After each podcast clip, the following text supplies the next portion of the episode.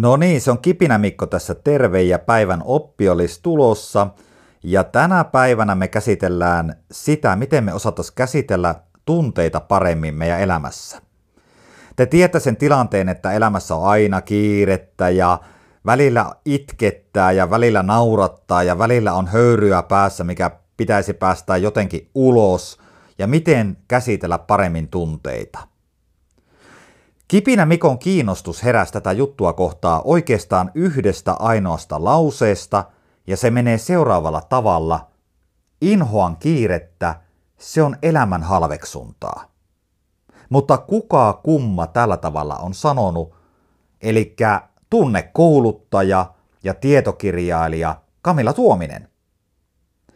Ja Kamila Tuomisella on missio työelämässä. Hän haluaa edistää tunteiden ymmärtämistä työelämässä – ja sitä kautta hän on tietysti löytänyt myös omia tapoja käsitellä tunteita, ja lähdetään niiden kimppuun, koska mä uskon, että sä saat näistä jonkunmoisia vihjeitä siihen, miten sä voisit myös käsitellä sun omia tunteita. Ja katsotaan, minkä sä ehkä näistä otat itsellesi käyttöön tai kokeiluun. Ensimmäinen juttu on muuten allekirjoittaneelle todella tuttu, ei mennä tähän sen enempää, mutta jos te mun taustaa tiedätte, niin kyllä avantouinti on ollut merkittävässä roolissa mun elämässä pitkään, mutta katsotaan jossain kipinässä sitä joskus vähän tarkemmin. Nimittäin Kamilla Tuomisen ensimmäinen juttu, jolla hän työstää tunteita, on pulahdus. Ja tässä jutussa käydään asiaa läpi seuraavalla tavalla. Tammikuun ensimmäisenä päivänä tänä vuonna eli 2021, aloitin mieheni kanssa talviuinnin lähirannassamme. Meidän pihasta ajaa rantaan 10 minuuttia. Laitamme kotona päälle huopatossut ja kylpytakit ja vaikka pakkasta oli talvella pahimmillaan 30 astetta, virtaus piti rannan auki. Talviuinti treenauttaa Just Do It muskelia ja kasvattaa rohkeutta. Olen Kamillan kanssa tästä täysin samaa mieltä. Ja haluaisin ehkä pitää tästä pienen markkinointipuheen, mutta mä oon kuullut, että avantouimarit ja vegetaristit ovat kaikista kovimpia aina mainostamaan sitä omaa huippujuttua, niin jätetään nyt markkinointipuheet vielä tässä vaiheessa sikseen. Kamilla jatkaa. Kävin talven aikana uimassa melkein 50 kertaa. Aamuisin iltaisin lenkin jälkeen Ourani mukaan unilukuni paranivat ja tiedän uinnin tekevän myös psykologisesti hyvää.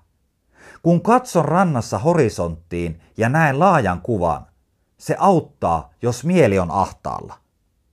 Haluan toistaa tämän vielä kertaalleen.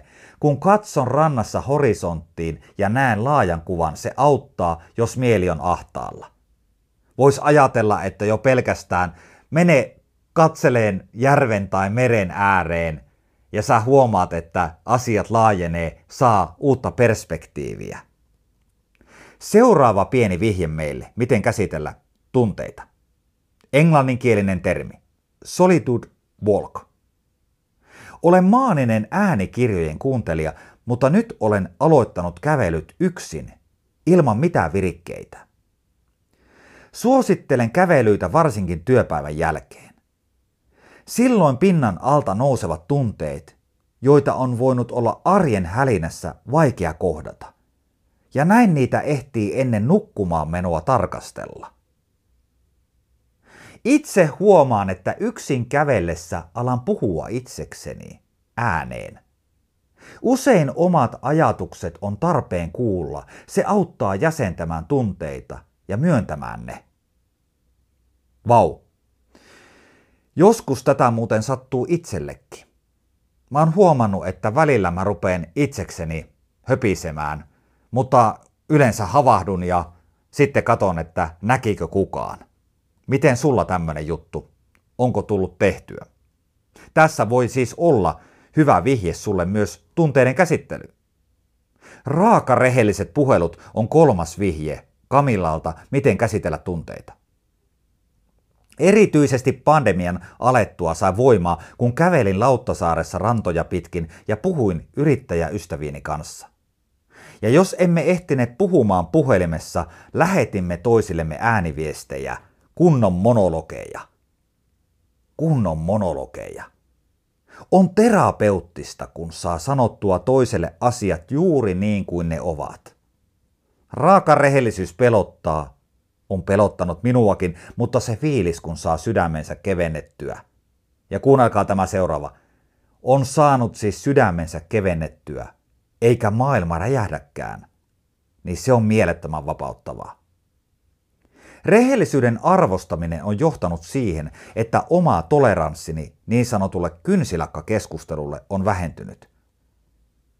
En oikein jaksa määränsä enempää mitään pinnallista. Mun mielestä nämä on kyllä mielettömän hyviä nämä vihjeet, ja mä toivon, että sä saisit näistä herätyksiä, ajatuksia, pohdintaa myös siihen, miten sä voisit käsitellä sun omia tunteita sun elämässä. Muutama juttu vielä tulee. Aamusivut. Julia Cameron on muuten kirjailija. Julia Cameronin vuosia sitten luoman konseptin mukaisesti heti aamulla herättyäni kirjoitan muistikirjaani kolme sivua alitajuntaa. En noudata periaatetta ihan orjallisesti, mutta kirjoitan ajatuksen virtaa. Nyt tulee se pointti. Koska tarkoitus on, ettei aamusivuihin koskaan palata, sinne voi kirjoittaa pahimmat pelkonsa ja isoimmat unelmansa. Ja sitten tulee tämä, mistä mä tykkään erityisesti tässä aamusivut konseptissa. Kun sivuilla pulpahtaa jotain, mikä on totta, sen jälkeen asian sanominen ääneen on helpompaa. Jälleen tämä ruokkii siihen, että olisi helpompi ottaa jotakin asioita puheeksi, jotka ehkä jollakin tavalla painaa mieltä. Tai sitten ne on tosi iloisia juttuja ja haluaa jakaa niitä toisille. Tai jotain sieltä väliltä. Viimeinen asia. Ilmatila kalenterissa. Olen ihan natsi kalenterini kanssa ja sen ansiosta minulla ei ole koskaan kiire. Nyt tulee tämä lause, mistä tämä kipinä alkoi. Inhoan kiirettä. Se on elämän halveksuntaa.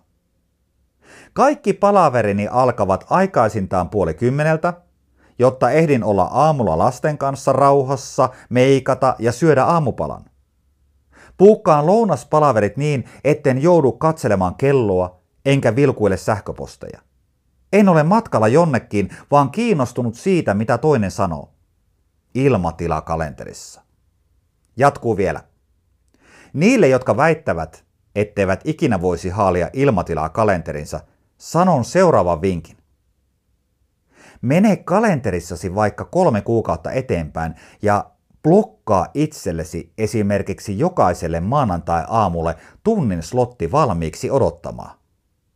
Mieti myös, mitä järkeä on elää elämä juosten kusten. Miksi tuhlata elämänsä niin? Itse haluan, että jokainen päivä kertoo kunnioituksestani elämääni kohtaan. Mä haluan kiittää Kamillaa näistä upeista pienistä vihjeistä, jota sä tämän lehtijutun kautta meille tarjosit. Jäädään pohtimaan näitä asioita. Toivottavasti sä löysit täältä jonkun jutun, mitä sä lähdet rohkeasti kokeilemaan. Ja ehkä sä laitat Kipinä Mikolle palautetta tai Kamillalle, miten se lähti sitten etenemään. Kiitoksia tästä kipinästä, kun jaksoit kuunnella. Jatketaan seuraavissa. Moi moi!